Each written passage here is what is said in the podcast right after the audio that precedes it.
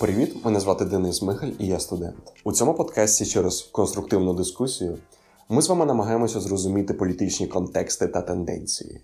Тобто, що призвело до певної події, чому саме таку новину стрічку ми бачимо щодня, та в кінці кінців, як це все вплине на нас із вами. У гостях в мене Іван Яковина, журналіст міжнародник, пише стій та виходить в ефір з програмою Світогляд для нової время і плюс має свій авторський, авторський подкаст разом з Радіо Аристократ. Вітаю Івана. Добрий день. У минулому ми поговорили про напруженість у Великій Британії, популістів у ЄС та гегемонів. У цьому епізоді Іван постарається розжувати ситуацію навколо Трампа, праймеріз у США, які вже не за горами, і наростаюче невдоволення Росії. Окей, перший блок про США. Кінець березня Роберт Мюллер, його доповідь. Нічого не знаходить. Він каже, що по головному тому, що пробивав Трампа повний голяк, ви тоді ще казали, що напевно, що демократи все-таки нашкребли на цей імпічмент. Чому нічого не нашкребли суттєвого? Ну, во-первых, Мюллер буквально вчера, вчера выступал, сказал, что никакого полной, полной голяка не было. На самом деле он сказал, если бы мы ничего не нашли, Мы бы написали, мы ничего не нашли. Он сказал, мы нашли, но из-за того, что нет в практике Министерства юстиции США возможности обвинять действующего президента, мы и не стали обвинять. Но вообще-то мы нашли, читайте внимательно, что мы нашли.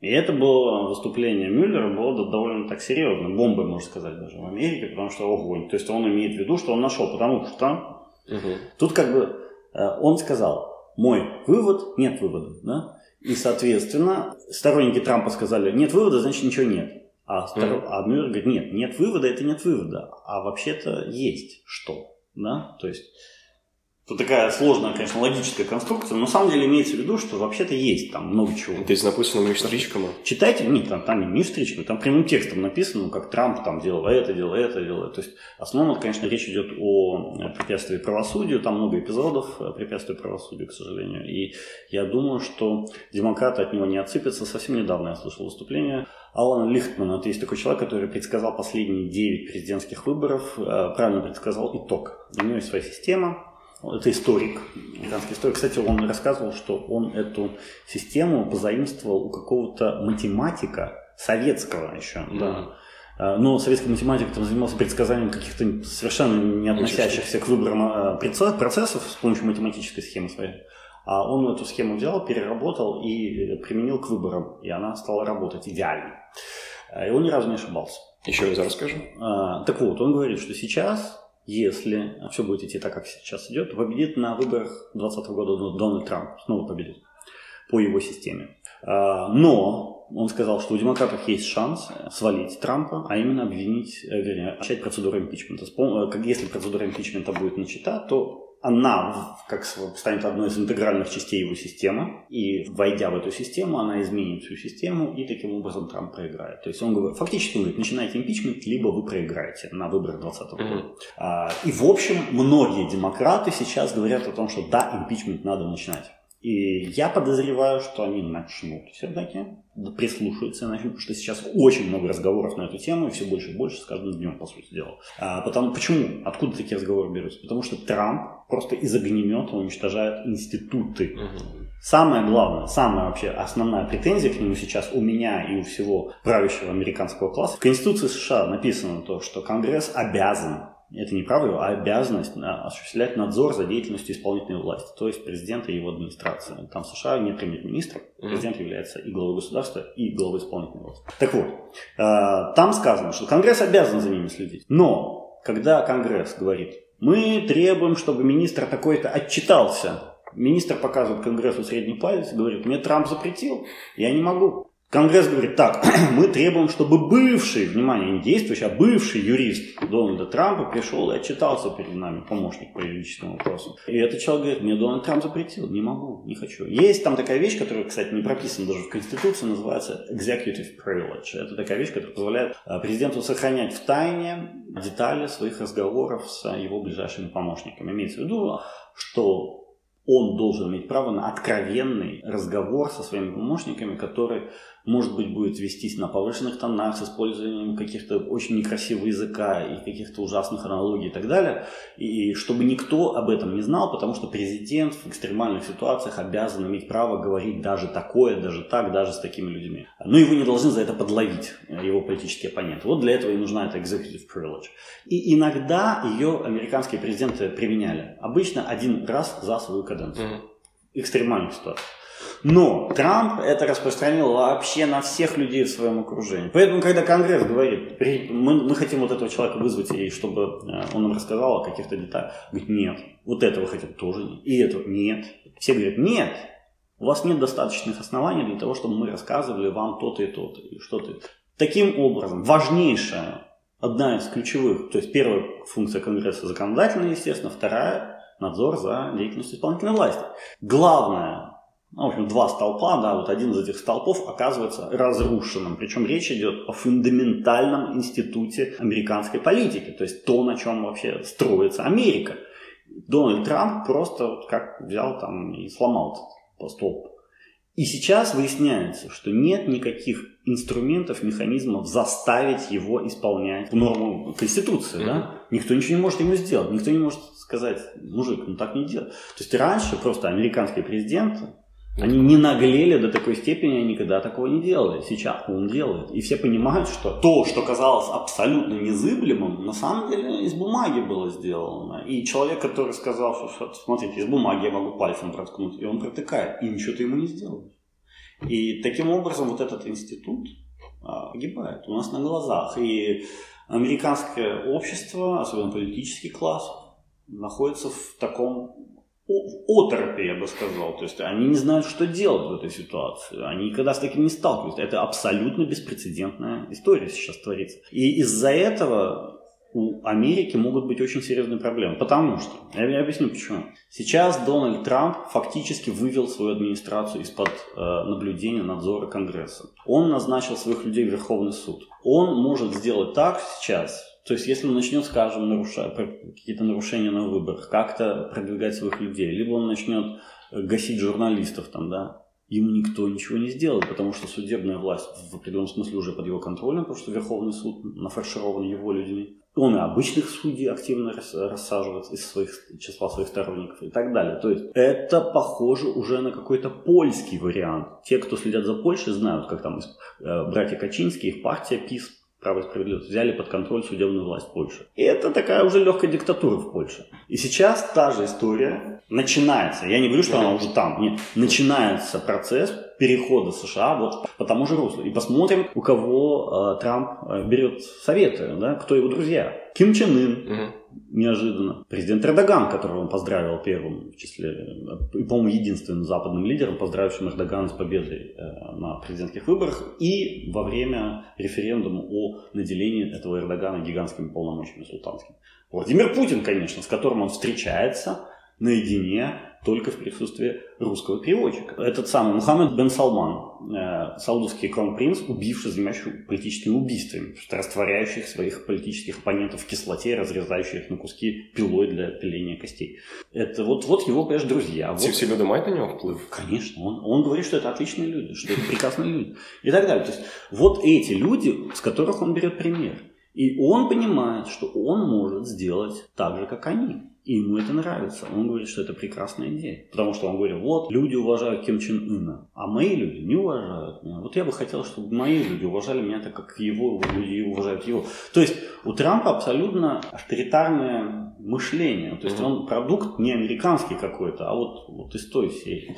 И это реально плохо, потому что если он победит на выборах, он может пуститься во все тяжкие, он может начать ломать американскую систему через колено. А как мы видим, многие элементы этой системы, они держатся не на каких-то санкциях за нарушение закона, а на прецеденте, на традиции, на том, что вот все всегда делали так. Да? А он говорит, а где-то записано, что было? Нет, не записано. Просто, ну, вот, принято, просто, просто принято так. А, то есть ему говорят, ну, знаешь, не, не принято ковыряться у нас за столом. Он говорит, а это есть какой-то там, не знаю, меня в тюрьму посадят за это? Нет, не попал. Так я буду ковыряться, какие проблемы? И так далее. То есть вот он такие вещи делает, и, и маленькие, и большие, и сейчас мы, как видим, добрался до самых больших. И из-за этого есть э, большая проблема, что вся американская система может рухнуть. Поэтому, кстати, Ангела Меркель говорила недавно, что мы уже не можем положиться на США, так как мы в прошлом полагались. Если Трамп побеждает, ну, выходит на второй срок, я думаю, для Америки это будет беда, просто беда. И для всего мира тоже. А Трамп не розгубить свою підтримку до 2020 року? До Нет, я думаю, нет, потому что примерно 40% там, я бы сказал так, американских регулей его поддерживает. С ним их поддержка останется. Дело в том, что еще в Америке очень сложная избирательная система, и согласно этой системе, не, не обязательно быть самым популярным политиком, не обязательно даже собирать больше голосов на твой оппонент, чтобы стать президентом. Если ты умеешь победить в ряде ключевых штатов, если у тебя есть такая возможность, mm-hmm. то тебе даже не обязательно побежать во всех остальных. Ты автоматически, ну, полуавтоматически становишься президентом. Такая история помогает и может помочь Дональду Трампу переизбраться на второй срок. А які ще карти має в рукаві республіканська партія, якщо не Дональд Трамп виграє праймерис? Там у них не будет праймерис, Дональд Трамп будет идти без праймерис. Угу. Да, Автоматично. Це тільки у демократів би виходить буде? Нет, там будут формально какие-то там праймерис угу. будут, но никто, никто серьезно не будет в них участвовать. А для демократів там серйозно будуть праймерис? Конечно, там, там а... десятки людей вже об'явили своє намірення стати президентом. Ну ось. І хто зараз у лідерів, хто це топ-3? Э, Байден, насколько я Джо Байден, бывший вице-президент, Берни Сандерс, э, сенатор штата Вермонт, и, насколько я понимаю, Пит Бутиджич, это мэр города, не помню, как называется, маленький город в штате Индиана, 100 тысяч населения, но человек тоже такой интересный, яркий, он э, бывший ветеран войны, он, занимал, он военный разведчик, он знает 7 языков, он иностранных языков, он наполовину мальтиец, что довольно редко, я ни одного мальтийца не знаю. А, он наполовину мальтиец, из-за этого у него сложная фамилия Буттиджичи, он с этой фамилией он мучается, он называет себя просто Маркит, Майор Пит чтобы его просто было американцем выговорить. Uh-huh. Uh, он гей открытый, у него есть его как бы, партнер, с которым он живет, он uh, музыкант, он даже играет в местном симфоническом оркестре. Ну и так далее. И человек просто реально очень умный. Я слышал несколько выступлений, действительно очень умный парень, ему 37 лет, он довольно молодой для американского политика, и в общем, есть у него шанс на победу. Но я все равно топлю, конечно, за Берни Сандерс, потому что я за него топлю всегда. А хто здається найбільш для часу для виборців демократів? Пока разделено. Но я э, что я хочу сказать насчет Сандерса, опять же, угу. почему я его поддерживаю, в том числе. А, дело в том, что если победит на праймерис кто-то другой, то люди, поддерживающие Берни Сандерса, просто не пойдут на выборы, и выборы выиграет Дональд Трамп. Почему они не пойдут да, на почему выборы? Не да, почему они не пойдут на выборы? Потому что они считают, что в прошлый раз у Сандерса украли победу. Угу. Хиллари Клинтон, как мы знаем, вот россияне вскрыли эти сервера. Что, почему вот это стало вмешательством? Потому что они выяснили на этих серверах Демпартии было написано просто черным по белому, что партия мухлевала в пользу Хиллари Клинтон. То есть мухлеж был, факт мухляжа был. Они украли действительно победу, и из-за этого, в 2016 году, да, из-за этого Сандерс не победил. Хотя обладал всеми шансами. Поэтому если в этот раз произойдет та же самая история, даже без мухляжа, если кто-то другой придет, э, победит, да, на, совершенно даже если честно победит на этих праймерис, эти люди скажут, ну понятно, блин, опять в 25 вся эта история повторяется, идите в задницу, не будем мы голосовать. Если вы не дадите нам выйти президента с нашим человеком, то будет. Это называлось движение Bernie or Bust. Либо Берни, либо вообще ничего. И сейчас это движение очень популярно. Я читаю их страницы в сетях и так далее. То есть я думаю, что сейчас оно будет еще более жестким. Ну и, кроме всего прочего, Сандерс очень активно собирает деньги. У него очень много денег. Он собирает больше денег, по-моему, чем все остальные кандидаты вместе взятые. Uh-huh. И да, и у него действительно будет очень сильная компания. Сейчас он пока ее даже особо не начал, но когда начнет... Плюс, на самом деле, конечно, а, сейчас на первом месте по популярности в большинстве штатов идет а, Джо Байден, но Байден, надо сказать, его преследуют всякие грехи прошлого, очень многие грехи. Например, он голосовал за войну в Ираке, он голосовал против э, gay marriage, то, что для демократов очень важно. У него было множество расистских выступлений, каких-то высказываний. Он поддерживал многие законопроекты в э, экономической области республиканские. А у него, из штата Делавер. В штате Делавер зарегистрировано огромное количество микрофинансовых компаний. То есть это люди, которые дают там кредит на, до получки, условно mm-hmm. говоря, да, а потом человек, который берет этот кредит, попадает в кабалу долговую к этим компаниям, и человек хотел бы объявить банкротство, но из-за законов, которые принимал Джо Байден,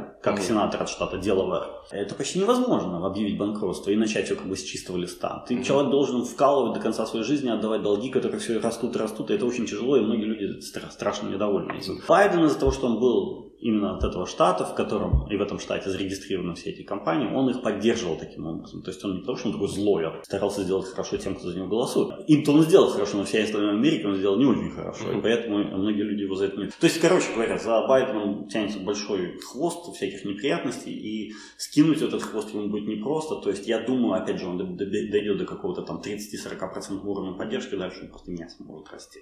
Окей, тепер про США та ці конфлікти на Близькому Сході, які назрівають. Окей, деякі е, експерти кажуть, що зараз в Білому домі є дві протиборствуючі сили: це Трамп і Джон Болтон. Е, Це радник президента США з питань національної безпеки. Ось і як ви самі казали, Болтон це такий людина війна. Він за будь-яку кіпіш, за будь-яку двіжуху. Ось і зараз назріває можливість можливої війни між США та Іраном. Оця все евакуація посольств, е, направлення військової техніки і так далі. Чи не здається вам, що це більше ідея Болтона, ніж самого Трампа розв'язати там війну?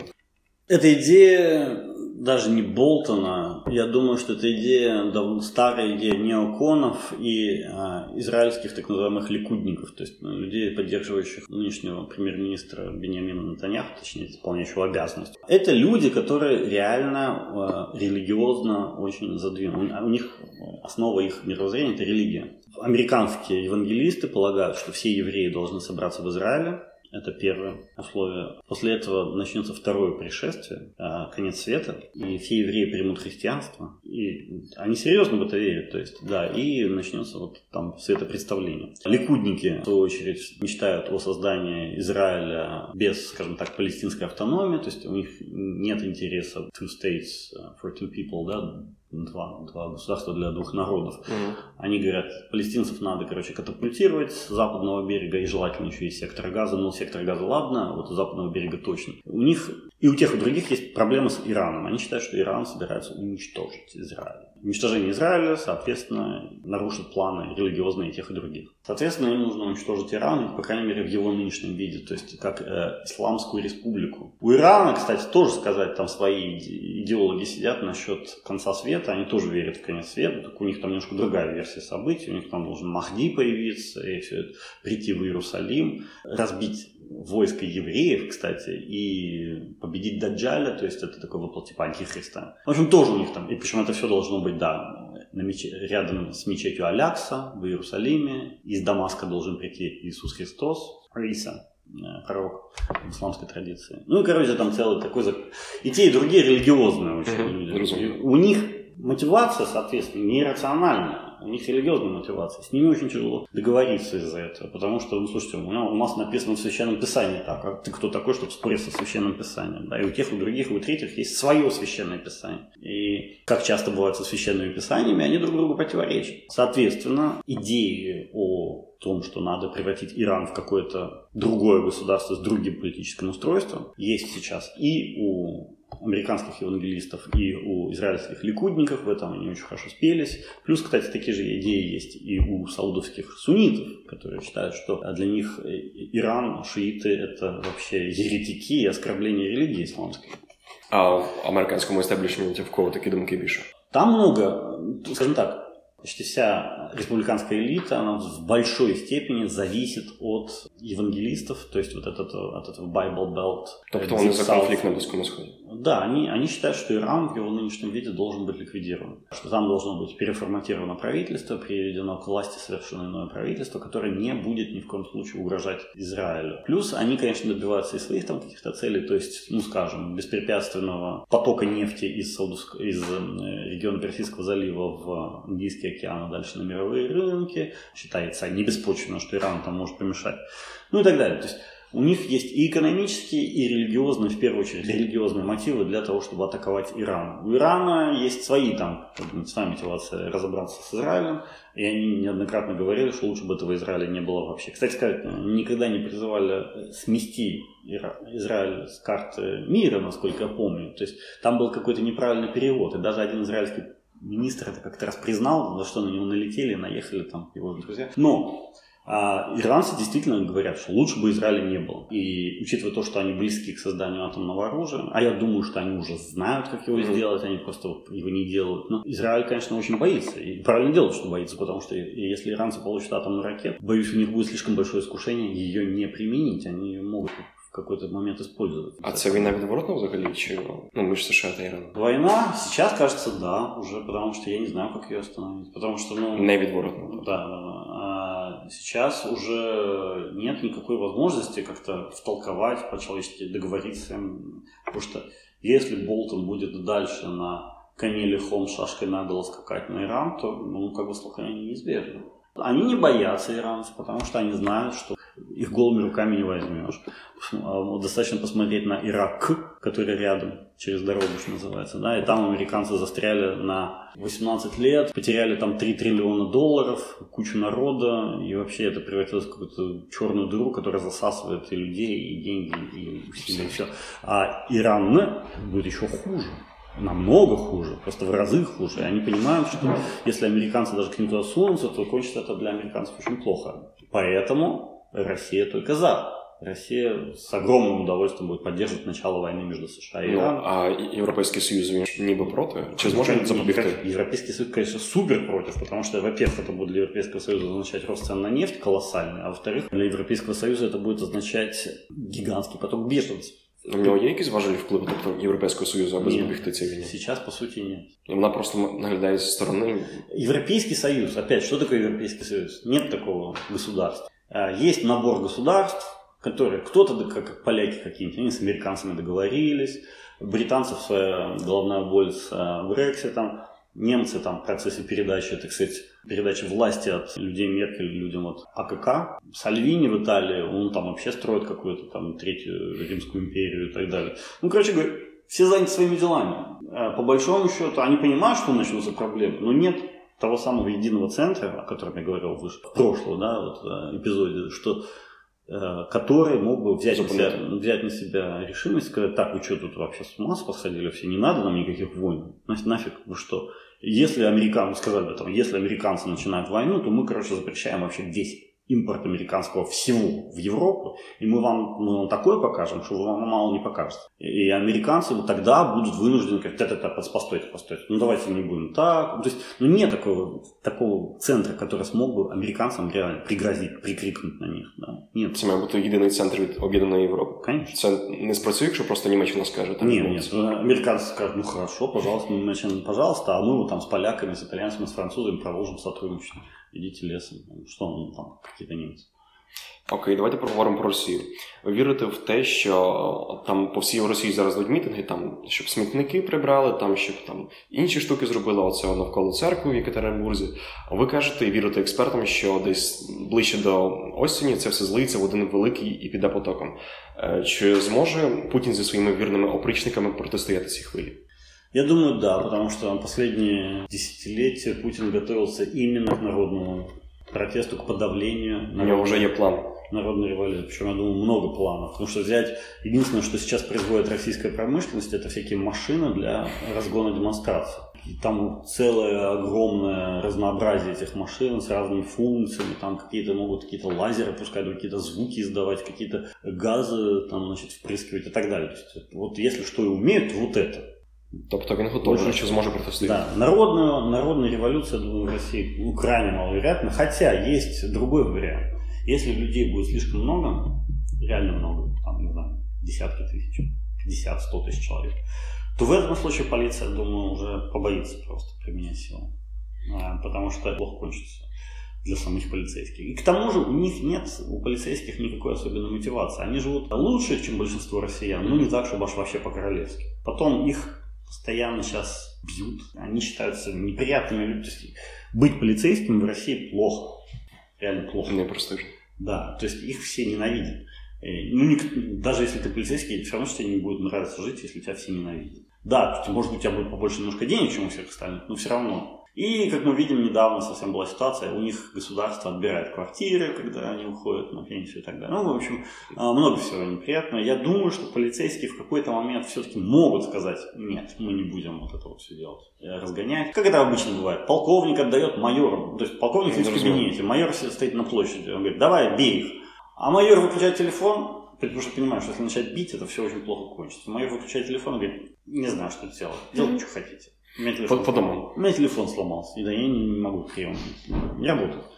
И все. И приказ не выполняется, и начинается какая-то какая движуха. Вот такое тоже может быть. Но в принципе, конечно, готовность российской власти к разгону демонстрантов, к стрельбе по людям намного выше, чем, скажем, у Януковича. То есть, если бы что-то подобное Майдану произошло в России, в первый же день применили бы оружие, в первую ночь, я бы сказал. Угу. Сразу, сразу стрелять бы стали, потому что, ну, как в Донбассе стреляют же, и вообще никого не жалко. А от ці вірні опричники, ці пси залишаться завжди з Путіним? Да, они, конечно, да, потому что они полностью от него зависят, и никуда бежать, если что-то будет не так. А, ці діячі культури, ну там шоу-бізнес, інші інтелігенція. А чи вони перезуються на цій хвилі, якщо підніметься ця хвиля? Они скажут, ой, да мы никогда не понимали, кто такой Путин, он нас обманывал и так далее, конечно, скажут. Перезуются в повітрі. Ну, они скажут, слушайте, ну что вы хотите от, там, не знаю, исполнителя народных песен, да? Чтобы я что, там, сидел, объявлял голодовку в пользу там каких-нибудь политзаключенных, нафиг мне, я песни пою, это не моя работа. И он скажет, да, вот я как пел песни раньше, так и буду петь песни сейчас, все, станьте от меня. А інтелігенція підтримує? А, кого, смотря кого называть интеллигенция? Вот кто имеется в виду, я даже не очень понимаю. Московські, петербурзькі діячі культури, журналісти. Журналисты сейчас двух типов. Есть пропагандисты, которых очень много, а есть борцы с режимом, которых очень мало. Ну, конечно, те, кто пропагандисты, скажут, что мы на самом деле никогда не поддерживали. Mm. Но другой вопрос, кто же им поверит. Я думаю, что уже никто. Потому что все записи в Фейсбуке есть, все стримы есть, все. Всі передачі є. Все, всі ходи записані. Да. А що буде з Путіним після закінчення його президентських повноважень у 24-му? Это никто не знает. Но я думаю, скорее всего, если он останется живым после этого... А він взагалі може не протянути, да? Конечно, конечно. Его могут убить его же друзья. Я думаю, скажем так, либо он может сделать сам что-то, какую-то глупость, и ему никто не поможет, на вручку не придет в этой ситуации, либо его, если он действительно уйдет, улетит вообще в космос, начнет вытворять что-то ужасное, его могут свои же прикончить. Найдется какой-то Джейми Ланнистер, который раз, и все. А що, якщо він піде з політики? Тобто не піде взагалі, тому що наскільки я читав, там певні видання, типу Bloomberg, кажуть, що він може зробити такий собі дати більше повноважень там Раді безпеці чи там Державній раді, ну, різні такі органи, та просто з російської переклади, там Государственний совет, який він вже очолює. Він може дати їм більше повноважень, чи лунали такі також думки, що просто зроблять об'єднана держава Білорусь Росія, де доминантом буде Росія. Короче, вопрос о том, как будет строиться переход от нынешнего управления Путина к следующему. Да, и что взагалі таке можливий вариант. Я разговариваю с людьми, которые приезжают из Москвы, которые занимаются, так сказать, варятся в политике, время от времени обычно это иностранцы, там, там из Великобритании, США. Они говорят, вся Москва сейчас занята попыткой найти ответ на этот вопрос, и никто не находит ответа на этот вопрос. Никто не знает, что будет. Нет, нет ни наследника, нет ни процедуры, нифига нет. То есть что-то будут думать, ближе уже к делу. Но я предполагаю, что Путин опять передаст власть Медведеву. Почему? Потому что Медведев один раз уже показал свою верность, хотя он мог на второй день после объявления его президентом надо приказ об аресте Путина или просто замочить его где-нибудь, сказать. Погиб героически, сражаясь там, с врагами какими-нибудь. Наш великий дорогой Владимир Владимирович. Давайте ему поставим памятник. Мог? Мог. Никто бы его даже не осудил за это. Но не сделал, потому что верный оказался. Верный такой, как вонючка, да? Поэтому Путин ему верит. Ну, вот. Путина є вже план після 24 року, що робити? Нет, конечно. Ни, ни у кого нет плана. Никто не знает, что будет после Ні, не діло, що ніхто не знає. Я питаю самого Путіна, самої верхівки. Вони вже знають, що будуть робити після цього? Нет, конечно. Теж? Там они никогда не думают стратегически, они решают тактические задачи. Сейчас стратегически они просто не способны думать, потому что они, в принципе, их считают какими-то там демиургами, злыми гениями. На самом деле там они же балбесы все. Там люди реально туповатые вот сидят в правительстве России. Их зря считают, там, что они такие там страшные, загадочные такие доктора зло.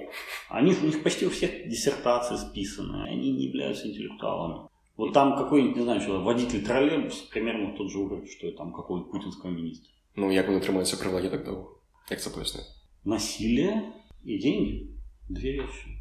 Если дать какому-нибудь абсолютно бестолковому человеку очень много зла, возможностей применять насилие и очень много денег, он тоже должен продержаться у власти. А, чи вірите в те, що режим Путіна можна повалити лише зсередини, чи це має бути поєднання з зовнішнім тиском? Да, очень важно то, ну как бы вообще было бы хорошо, если бы, скажем, Европейский Союз полностью перестал выдавать визы тем людям, которые связаны с путинским режимом, то есть олигархам, чиновникам и так далее. А зсередини лише можливо? Вот тогда, тогда, лишившись возможности ездить на Запад и проводить там время, и складывать там свои денежки, и тратить их там, вот тогда начнется очень серьезное бурление внутри, собственно, режима. Це зрозуміло, це буде споєднання з зовнішнім тиском. А так, якщо просто Європа, Америка дивиться в сторонці і лише росіяни зсередини збуряться, можливо повалити? Думаю, ні. Тільки поєднання. Окей, і на кінець Бліц е, я задаю максимально коротко, вам ж не обов'язково спішити. Мгм. Масон не вигадка, Нет, они существуют. а картковий будинок чи гра престолів? Э, Престол. А Навальний проект Кремля? Нет. ООН віджила себе? Да. А яка країна більш демократична Росія чи Білорусь? А. А, Я думаю, Россия. Мей найгірший прем'єр новітньої історії Британії. Да. Завершить інтерв'ю порадою. Що б ви сказали Трампу, якби зустріли його тут під кафешкою? А, ха, это интересный вопрос. М. Не ломай институты. Окей, дякуємо за пояснення і за те, що розжували три штуки. Це було круто. Підписуйся, рекомендуй друзям і обов'язково критикуйте. Далі більше і краще. Па-па.